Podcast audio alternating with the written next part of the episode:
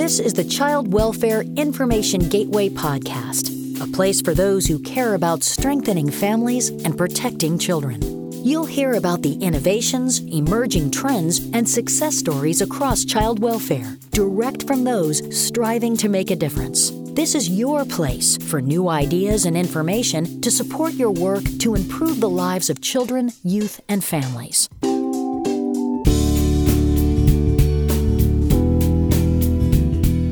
The coronavirus pandemic could be the event with the greatest impact to the planet for arguably the past 70 years. With all the events that made up the story of a tumultuous 2020, the way our day to day lives changed because of the pandemic, that's the lead. It caused us to question. Question our methods, question our leaders, question ourselves.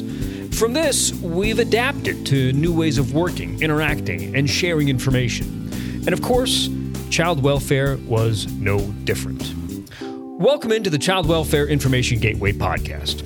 I'm Tom Oates, and happy you are here with us. We are continuing uh, and really wrapping up our series on what did child welfare learn from 2020. Now, check out our other episodes in this series that explored how caseworkers worked to manage their own energy against the elevated levels of anxiety and stress, and the movement to remake child welfare into an anti racist, equitable, and more just system. Now, this episode dives into the changes the field has taken and is taking to not only support but participate in our community's public health. The pandemic made us think about our own health and safety and that of the children and families involved in the child welfare system. But along with that, the general shift toward prevention and supporting families is bringing child welfare together with other social service disciplines. And all of this is to work upstream in a public health approach.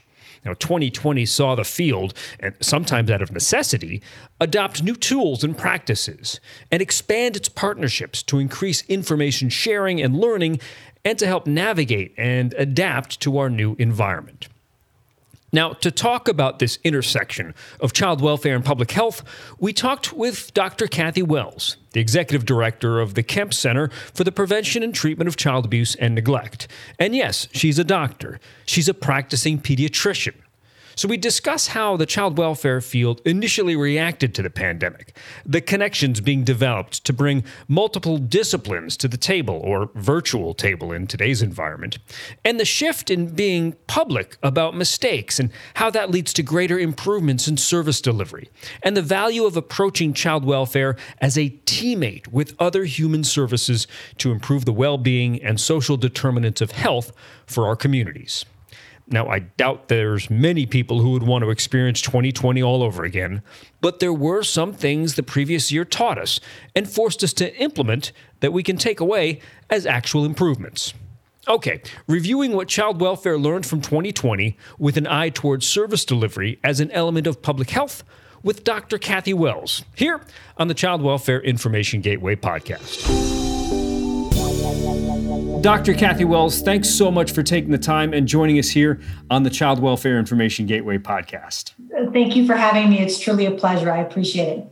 And I think this is really unique in terms of looking back in 2020, uh, in terms of what did the field learn and approaching child welfare in terms of a public health approach. I'm really, really glad that we have you on specifically uh, because as we take a look from the child welfare lens, yes, you come to us as executive director uh, of the Kempe Center for the Prevention and Treatment of Child Abuse and Neglect.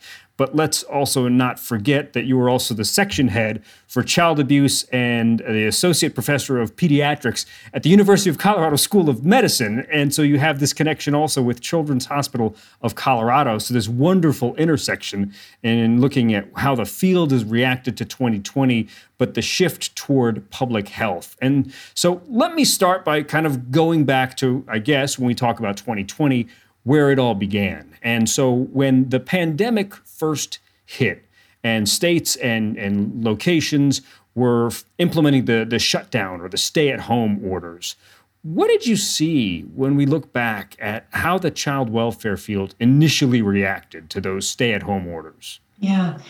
You know, it was uh, what what I saw is a lot of great conversations and reaching out and recognizing that um, in, in, many ways, I guess being in a pandemic, uh, I think probably the first one any of us have ever been in, likely. Um, it means there's no great easy answers. And so I really, one of the things that I saw was pretty quickly people were reaching out to one another in innovative ways. Um, in Colorado, the director of child welfare started hosting these town halls uh, for anybody within the child welfare system that wanted to participate at any level, right? Supervisor all the way down to frontline staff. And we we began to have conversations that spanned healthcare and the courts and child welfare and placement agencies and folks that were really having to tackle difficult questions, not just about the daily work, but uh, and, and how families and kids were affected, but also how that affected the workforce. And um, you know so so i think really how do we as a healthcare system try to bring at least the information we were getting we were daily briefed and sometimes multiple times a day as as a healthcare person right? Trying to figure out how we made sure our healthcare settings were responding the right way. But then we had opportunities to have those pretty immediate conversations with child welfare and courts and other systems that were trying to make really important decisions for kids and families during this difficult time as well when you think back to all of those questions that kind of you know flooded out from every part of the system and the systems that are connected to the systems what do you recall as as maybe those main unanswered questions that really folks were struggling with? Yeah. Um, i think uh, one was safety right? So worker safety and working differently right? So what does that look like when a worker is not able to assess a child or a family in the same way right? Not in person maybe virtually. Um, and, and, what does it mean for that worker um, going home to their own family? And what risks might they be bringing home? And what stresses uh, you know i have such tremendous respect for my child welfare colleagues the you know how hard the work is anyway. And then having to try to do it almost with one or two hands tied behind your back just seemed really limiting um, there were a lot of questions around, you know, decreased calls to the hotlines, right? So fewer reports, and what did that mean? And you know, I think we still don't fully understand, but there was a lot of, you know, conversations that spanned. Oh my goodness, these children are uh, in homes where maybe they're not safe and nobody sees them. They're not being seen by the traditional mandatory reporters, all the way to well, maybe families are doing better than than we would have expected or maybe things get reported that maybe are more along the lines of a family that doesn't have resources poverty that maybe really shouldn't rise to the level of, of child welfare. Um, so those were you know some of the some of the questions that were coming up. I think the other one was a lot of questions around uh, placement visitation um, and so both, both professional visitation and professional interactions in terms of assessing child safety or but also you know courts and caseworkers were having to make decisions about being able to have contact with family members.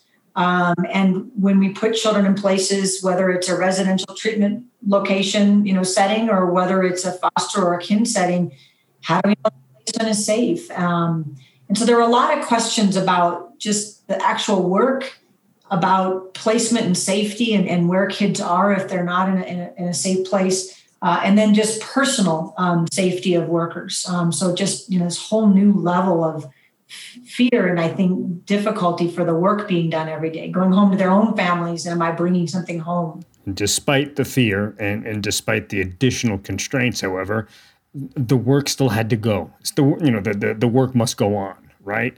Um, and yet we're also dealing with a field that many times is dealing with limited resources. So folks are forced to be resourceful. So in that resourceful uh, theme, where did you see, at least from your vantage point, the actions that agencies were taking to kind of work around all those constraints and still try to try to connect with families as best they could? Yeah creative things around uh, you know getting uh, families access to the internet that wouldn't have access so they could now actually participate in a court hearing um, kids so they could participate in things like school obviously has been an issue. But also other things you know we uh, you know because i was in these daily briefings at the hospital level you know we heard about things like getting access to testing. We began to ask questions well what about a child that needs to go into an out-of-home placement um, for a host of reasons? Maybe their parents are both ill and not able to care for them or they're, they're single parent. Maybe there is a safety concern. Maybe there's been a violent incident to home and how do we know that child is not bringing something to a placement right? So placements became concern and you know we we just sort of assembled the right people and started ask the questions. And when we brought these questions to the medical community they said well yeah we ought to find a way to test them you know the child or maybe even caseworkers in certain circumstances like we would our healthcare professionals because they're having to perform uh, duties that in many ways are very similar to what healthcare workers are doing. So you know i think really it shown it, it shined a light on uh, caseworkers as being really essential workers and having to to do it with limited like you said limited resources and where can we really leverage those partnerships to get them access to whatever we possibly could like testing like safety uh, pro- personal protective equipment. That was another thing that was talked about a lot was not having access to ppe and you know what we're you know we were we had access to some of the best infectious disease specialists in our field and so tapping their brains around what what should we be um, recommending for for uh, Department of Human Services agencies uh, for their caseworkers in terms of what they should be donning and, and, not donning, right? As we say in the medical parlance, you know, masking, uh, clothing, you know, what what makes sense given their contacts so that they could feel as safe as possible based on the, the information literally churning out daily. And with all of that, then there was the the idea of you know you're still trying to create contact. How do you do it safely? Um, and so if there was if there was one theme that we saw across, and not only child welfare, I mean, as you're talking about the daily briefings, I'm not sure many of them were done in, in a single room around one table. We were talking as you and I are talking from about 2,000 miles away. We were looking at each other through a computer screen, and you mentioned the idea of uh, getting access to the internet, getting access to, to remote meetings for courts or for for visits. Um, and so we're finding ourselves now in this in this world of connecting remotely, right? And so that looks like something that, as much as it was a theme and seen and and, and, and embraced across 2020, we're still going to be looking at that as a tool as we move forward. So I'd like your take, both from from really the the, the healthcare and the caseworker care kind of perspective on this idea of connecting remotely and and there've got to be pros and there've got to be cons not only for the staff but also for the families involved as well. I, I know it's a big topic because now everything quote unquote is remote but in terms of administering services and and the health involved give me a sense of the pros and cons when you think about okay service delivery remotely in child welfare. Yeah well, I'm going to speak first to the, the professional benefit in terms of we were able to assemble people and connect people that might have not been able to connect in the same way. And I mean by that, I might be able to call our infectious disease specialist and have them jump on a quick meeting with uh, the child welfare director or someone like that. So there was some interesting twists that way, right? It might have been harder to get those folks together. Uh, but in terms of service delivery, uh, you, you, know, you're right. I mean, there, there are some aspects both in the healthcare world and in child welfare world where there are advantages, right? So we could see kids, uh, you know, we could provide a telehealth visit. Children's Hospital Colorado did just this incredible job of ramping up telehealth very quickly.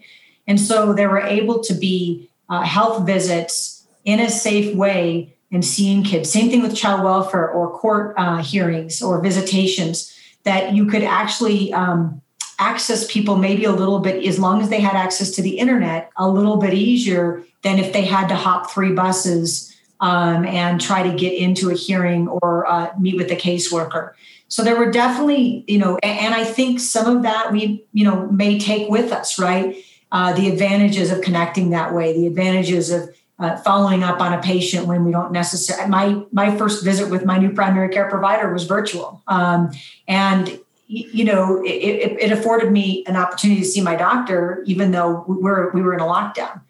On the flip side, of course, is the inability to see uh, not only just relationship, right? Um, uh, I think we can connect in ways that we haven't before, but it's always better when there was a relationship first, right? So trust, relationship, and then what you can see, right? So uh, I'm, you know, we see each other in, in a box, in a square box, and uh, we even have fan- fancy things like virtual backgrounds that can hide things behind us. Um, and yet, that's only a very small lens of what's going on in that world.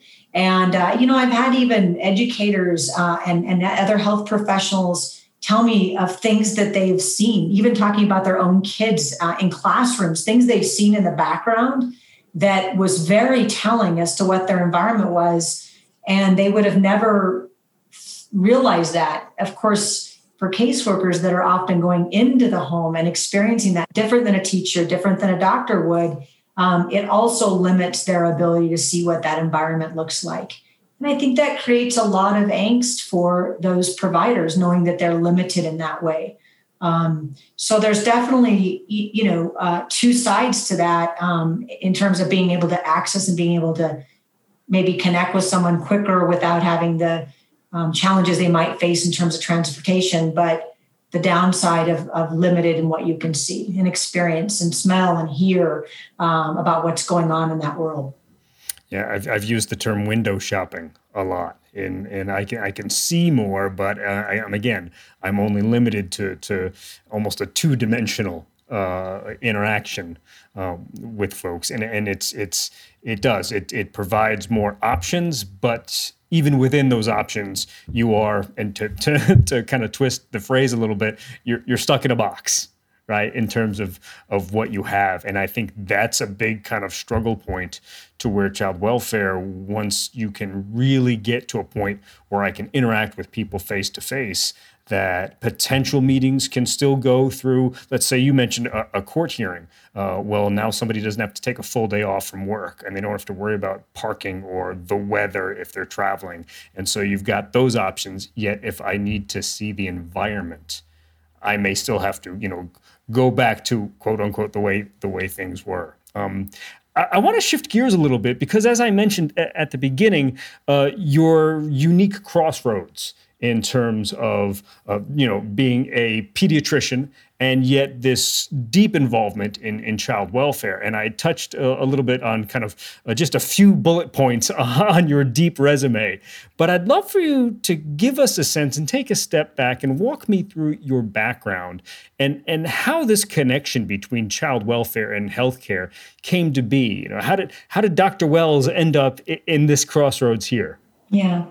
You know, I'd say it's two large things. One is uh, when I was a young general pediatrician in a small community, um, I encountered women uh, that were struggling with substance use disorder, particularly methamphetamine use, and they had new babies and uh, learned pretty quickly the complexity of such situations and um, felt very strongly that we we address these settings much better when we worked collaboratively as multiple disciplines. And so, as a healthcare practitioner, starting to think about what what might be the kinds of things that we could think about, not just for the baby that I was seeing and what was needing to happen in terms of a child welfare response, um, safety, um, you know, permanency, well-being, but also thinking about uh, how do we prevent this? How do we, uh, if we know that someone that's struggling with substance use disorder, um, that that if they have children, they may touch the child welfare system. Couldn't we do something?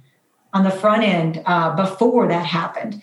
And uh, so then I, I, did my fellowship in child abuse pediatrics, and I spent 15 years in a really unique setting. Um, it was it was a medical based within a child welfare facility, so much like a child advocacy center. But this was a really interesting model in Denver, and you know, we had a really interesting structure where um, law enforcement, uh, child welfare agency, and the hospital system um, for a pretty large area were, were all this were one, right? So we didn't have multiple different law enforcement jurisdictions, multiple different um, counties, um, and and it really gave me a front row view of the places where I could see that our healthcare system could be a better partner um, and be and share some responsibility um, because things that we were doing, particularly when you think about public health, which is sort of more population based health, thinking about the kinds of things that we do in public health, um, preventing uh, diseases, right? Preventing circumstances that place people for long term health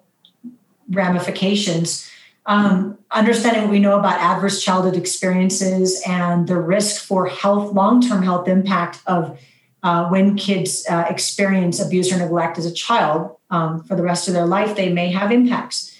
So it just it's so that was one thing, knowing that, knowing that great data around ACEs, uh, but then also seeing the places where we in healthcare um, knew how to engage uh, in, in, a trusted relationship with a family where there might be something that I recommend that I might have, there might be a caseworker that's just down the hall that recommends the very same thing. And often a family may engage, um, may feel more a trusting relationship with the healthcare provider than child welfare.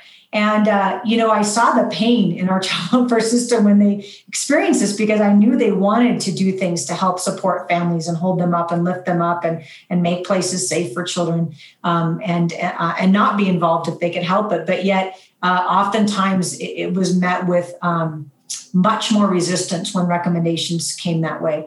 So it became clear to me that the more we could partner, the more we could partner in gathering important information and discerning complex health information, but also in um, suggesting uh, early interventions and resources that may be healthcare related, maybe maybe connecting someone in a warm connection to resources right? We do this in medicine you know in a, in a, in a pediatric clinic. If i know a family struggling with food insecurity i'm going to make a referral to a program to help them with that that family might receive that referral a little differently when it comes from a healthcare person. So we uh, we instituted a couple of things, right? So screening for kids that were needing placement or at risk of placement, medical screening, and then often we would hear other needs. The family that might be there because of an investigation would be pretty angry. Um, we sat and talked about their frustration about toileting issues or their frustration about a developmental challenge or um, things that we are pretty used to dealing with. Um,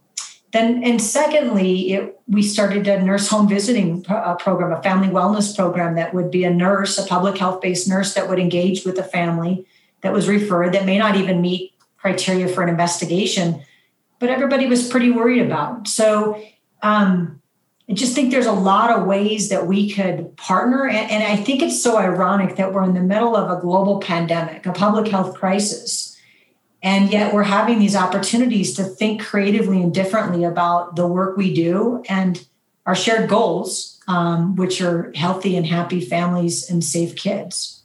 I'm curious to go deeper into that public health approach, which really, and you mentioned it's multiple disciplines coming coming together, and and is a great example of of that partnership where it's healthcare, it's even law enforcement, it's child welfare, but it all comes together to really work, as you mentioned, work upstream. When you do have you know all of those disciplines at well, I guess it would be at the virtual table now. Um, what should child welfare agencies be prepared to bring? How would they how are they best positioned to contribute to kind of that multiple disciplinary approach because it's not just what you know public health is not just child welfare but a, a positive pub, public health approach would affect you know multiple areas including child welfare so when you've got those disciplines coming together what should child welfare view as their ability to contribute? Yeah, that's a great question because I, you know, I think one of our challenges, right, is that um, particularly child welfare tends to be a system that um, may move between times when there is a high profile, uh, difficult situation, and suddenly um, someone's lost their job and it, it's a very sensationalized situation, all the way to moving towards a more supportive approach. And, and things tend to move back and forth. And and I think to be really thoughtful about how this is done in terms of there's only so many resources. Um, and I would be the first to advocate for more resources to support the work of child welfare because we can't ask more and more and more when there isn't enough resources. Um, and when you already have systems in place like public health that is taking population health approach to how we address um, the needs of individuals that is uh, healthcare in some sense, but that is uh, that's a larger umbrella, right? That's um, food insecurity, that's safety, that's permit, you know, that's uh, roof over your head, that's um, poverty, you know, issues related that, that, that can stem from poverty. When that's already happening, um, one of the things that I think child welfare brings that healthcare systems can't always address is safety and that question of, you know, so if you look at the data, you know, five kids dying every day of abuse and neglect. And yet that number hasn't changed a lot. We have made inroads in physical abuse and sexual abuse. And then we have a large group that's neglect, right? And so, how do we start to think about um, not a one size fits all model, um, but bringing data, bringing a scientific and epidemiologic approach to the work that we collectively do, so that you know when when a, when a person is referred to a public health clinic for a problem, there's a lot of surveillance that happens, right? So that problem is addressed, there's a treatment, there's an intervention put in place, and then we surveil it and we see what happens in the long term. And I think the more we continue to uh, um, explore those opportunities, which are happening, and there's you know more and more conversations, uh, I think we'll have a real ability to understand what interventions work, what does work mean, what does that mean in terms of outcomes um, and how do we put limited resources into the things that we tend to know work better? So we talk about evidence based, but part of that is just surveilling and understanding the intervention and looking at long term impact. So I think bringing that lens and make, making sure that we are um, thinking that way requires trust, um, sharing information, which is, you know, I, healthcare system is a great example, right? I mean, uh, I think people in child welfare probably have heard, oh, I can't share that as HIPAA um, a lot, right? They're pretty used to hearing that, right? And yet, until we can get to a place where we can really share in a meaningful way that protects confidentiality, mean, protects that privacy that is really critical. Um, I think that that will be some opportunities to really understand cross sectional impacts. Um, and I think one of the things that child welfare will be, you know, bringing is saying, all right, wh- where are things best suited in partnership, relationship, in that more public health lens and we don't have to take that burden. And then what things really should child welfare um, be um, more um, uh, engaged in particularly around things like safety. So i think it's the partnership. I think it's the trusted sharing relationship uh, that i think is really critical uh, to be able to say limited resources one agency can't do everything. Um, how do we lean into our partners that do parts of that well uh, and and share the the burden a little bit. Yeah, and you you brought up data, which is something that, that child welfare is collecting a lot of and, and and uses to help you know justify change or positive interventions that work versus interventions that may need a little bit more study and one of the things is as we go back to this overarching theme of what did child welfare learn from from 2020 the data also backs up this overarching need for a more just and a more equitable child welfare system. And and and some of your stories of a family listening, maybe taking the advice of a doctor or a clinician over something from child welfare points to how the system may be viewed from the families that that the system is intended to serve. So switching this overarching um, approach to maybe less reactive and more proactive, working upstream to become a little bit more equitable, more just, working to bring families together, more supportive, as you mentioned, of families is, is another approach in terms of this, you know, an, an upstream, a public health approach of ideally not being there you know when when the police would be called but ideally being there you know days months weeks earlier to provide the support so that incident or or or or call never needs to happen. And i'm curious because now i'm going to ask you to, to maybe take the child welfare hat off and put the medical hat back on of that overarching change to a more equitable and, and socially just system how does that impact a family? How does that impact a, a, child or a parent in terms of those social determinants of health for a family that we know can can you know reduce the impacts down the road? I, I'm just curious for when the change needs to be made in an agency and they have to go up to leadership. Is there a case to be made that this is just plain healthier?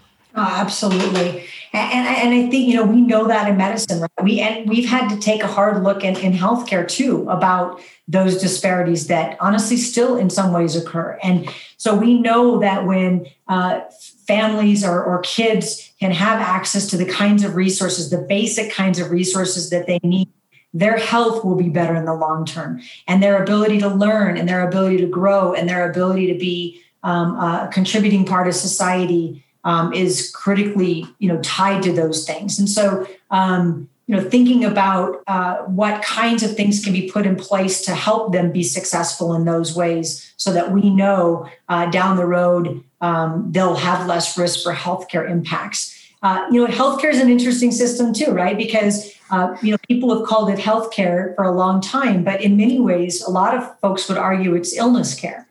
Uh, and that we only fairly recently started to really focus on where do we put our resources into maintaining health rather than than than treating illness. And so it's a really interesting parallel of saying we can, you know, not that treating illness is not important. And of course, I would never advocate we close down the clinics that treat illness. On the other hand, the more resources we can put on the front end to prevent that illness from beginning uh, at all, um, we're, we're going to not only save money, but we're going to have uh, um, a healthier uh, society.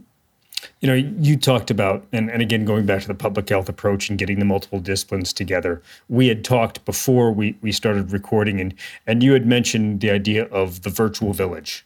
Um, and and as much as you talked about getting the agencies and those disciplines together to to treat the family. I'm curious now when it comes to the, the, just the overarching information sharing, the big partnerships where multiple multiple disciplines within one big societal system.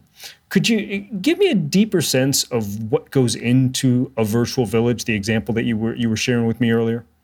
Yeah, you know, after when COVID began to happen, we really started to talk about ways that, you know, we knew we were having these individual connections kind of real time, you know, uh, connecting, as I said, our infectious disease specialist with someone from child welfare trying to get the latest information. And it occurred to us, especially since we're in a virtual space, might it be easier to bring some of those folks together? So, you know, in the conversation, how can we have someone who brings the lens of what uh, the different systems, not just healthcare, but you know the court system's perspective, uh, family voice, um, these other perspectives in a way that really could better inform the work that we're doing. And so, you know, we we began to s- select topics. Um, you know, one of it was, for example, um, what's really happening out there? Is child abuse increasing? Decreasing? Is it hidden? Is it just you know? And uh, trying to bring the folks that were looking at those numbers and trying to understand what they meant uh, in, into a, a virtual room together to have a conversation and learn. And you know, what was really fascinating to me is that, you know, I might be asking, let's say, you know, because it's the hat I often wear as a medical person who's really busy and is, you know, on these calls back to back for infectious disease. And yet their ability to sort of get information to a whole other audience that really needed the information they had to share, you could see their um, their sense of satisfaction in being able to be a part of that team. And so, you know, I think sometimes our systems are built where we resist that cross system collaboration, like I said, for good reasons around confidentiality. And but I think the more we can break down those barriers, the more we realize that we have so much to share that's valuable.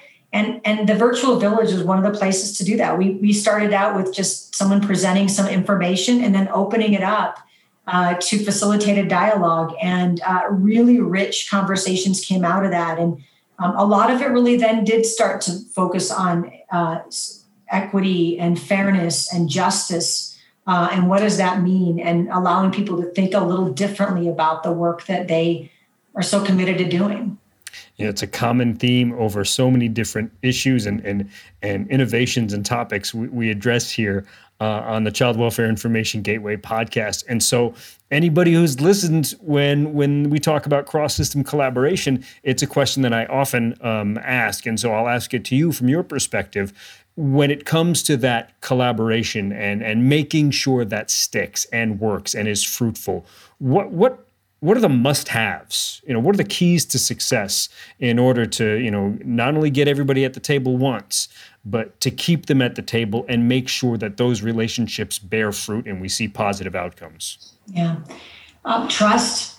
Um, uh, I think uh, uh, um, genuine authenticity of, of really getting to know one another and knowing that um, why someone's there, um, that they're there uh, because of a common goal. Um, for us, a lot of it was like if we can all agree that our common goal is making the world a bit better place for kids and families, and and and um, I think that helps. Um, uh, humility, Um, I, you know, you mentioned at the beginning, I'm, I'm a physician, and, and yet I have learned so much uh, from folks from all different walks of life, professionals, but also families, right, that we serve. And I think being able to, to acknowledge that there's a lot we don't know, um, but uh, that we are stronger together.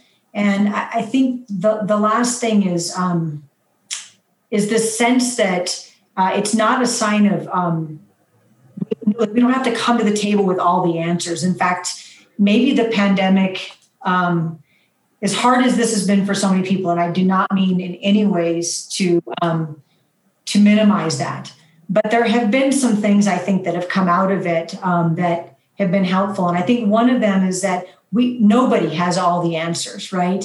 Uh, and so that sense of humility that says we can all learn and grow from one another and um, hold each other up in that process you know, one of the things about child abuse work that's been interesting to me is I've gotten to work with child welfare daily, law enforcement, sometimes the court system, educators often, healthcare.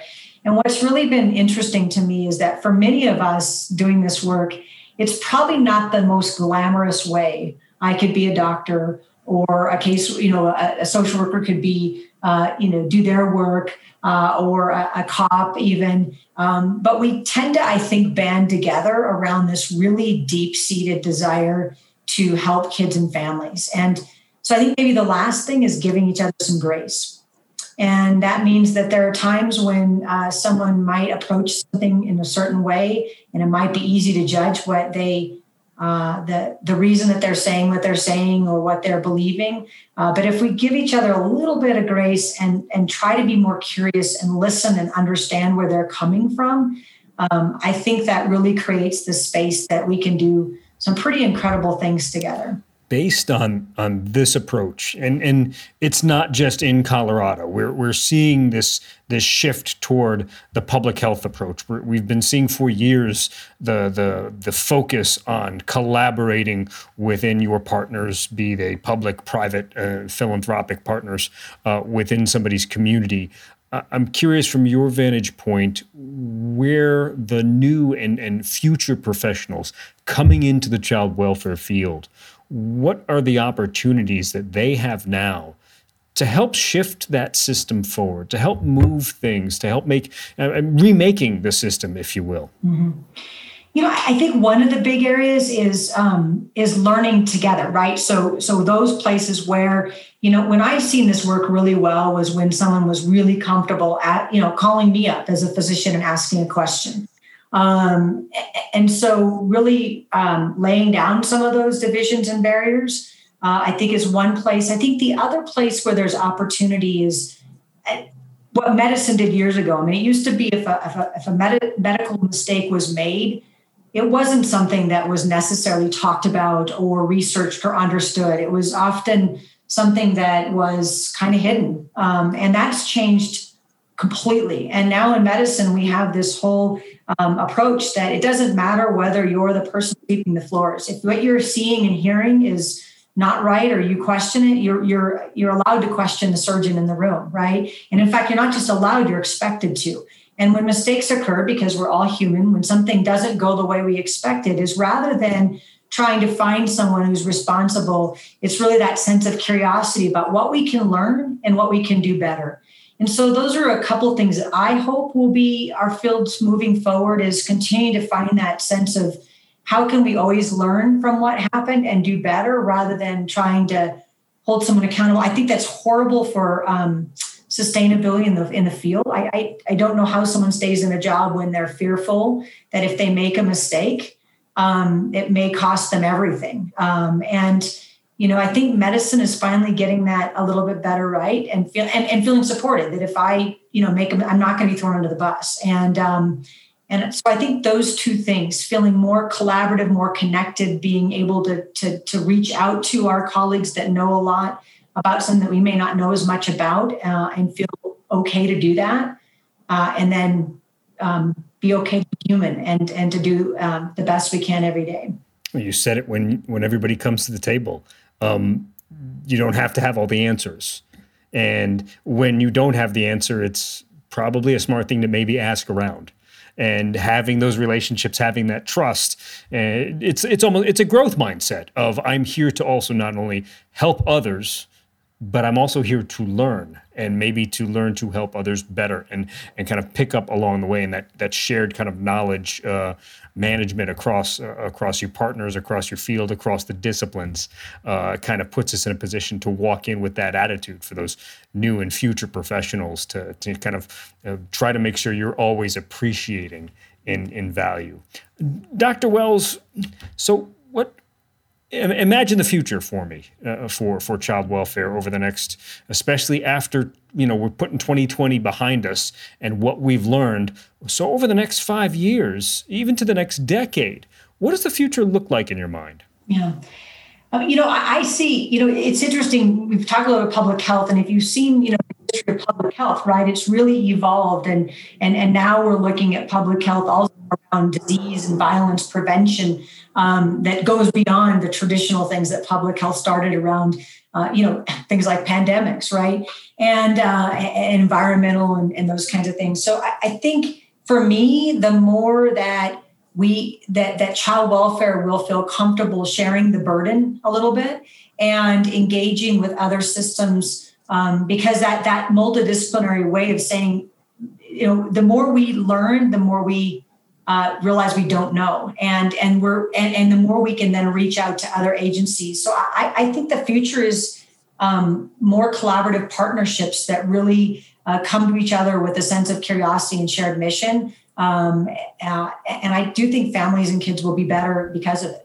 For those communities that maybe aren't at that stage yet what's what's your advice on that first step for them to get there have coffee together, have a have a virtual meeting. I guess that's the today. I mean, I, I just do think it's relationship, and uh, you know, I tell I tell our trainees, our medical students, our residents, uh, if you're going to go to a small community, sit down and meet your local child welfare person. Sit down and meet you know some of those folks. Become a part of the community child protection team. Uh, sit on it, volunteer your time, um, because I think it's through those relationships we realize we're not all that different, and sometimes you know, a caseworker calling up a doctor feels really scary or, or calling up, you know, an administrator school or something. And the reality is when we all sit down and get to know one another, we're, we're all not that different. Um, so I think it's just about finding ways to, to build those relationships um, in, in, a, in, a, way of curiosity, in a way of um, sharing um, where we would like to go together and, and, as you mentioned before, learning from each other and then you know growing with with each other. Uh, Dr. Kathy Wells, I, I, I, couldn't thank you enough for spending your time, your your energy, and uh, uh, just sharing your experiences and your thoughts uh, with us as as we kind of uh, put you know put the close on 2020 and and move forward and, and try to build off that. So thank you so much again uh, for your time with us here and, and being part of the Child Welfare Information Gateway podcast. Thank you so much for having me, and let's look forward to a brighter 2021. Some more information about these shifts in service delivery that, that I want to point to are posted on this episode's webpage. Just head on over to childwelfare.gov and search podcast. We'll link you to a page on the Children's Bureau's website with a collection of resources surrounding child welfare and COVID 19, including ensuring that critical court hearings continue Child welfare worker safety is also addressed, and applying virtual and telework tools for virtual visitation. We'll also point you to a collection of resources regarding the framework for prevention of child maltreatment, including primary, more of a universal prevention, a secondary prevention for those at higher risk, and tertiary prevention targeted toward families in which maltreatment has already occurred.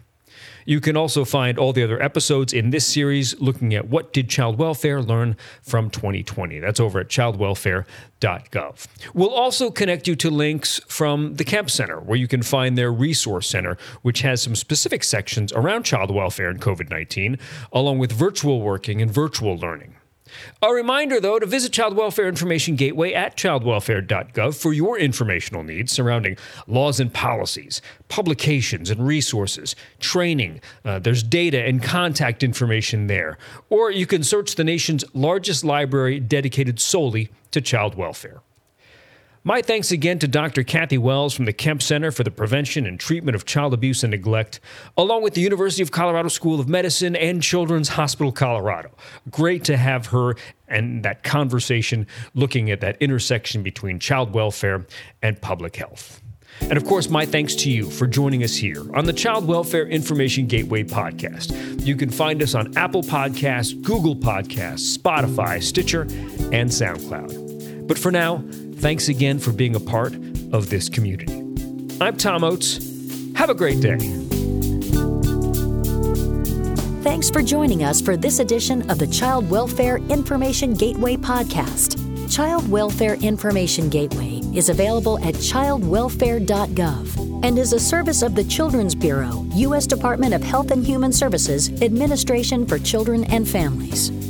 The views and opinions expressed on this podcast do not necessarily reflect those of Information Gateway or the Children's Bureau.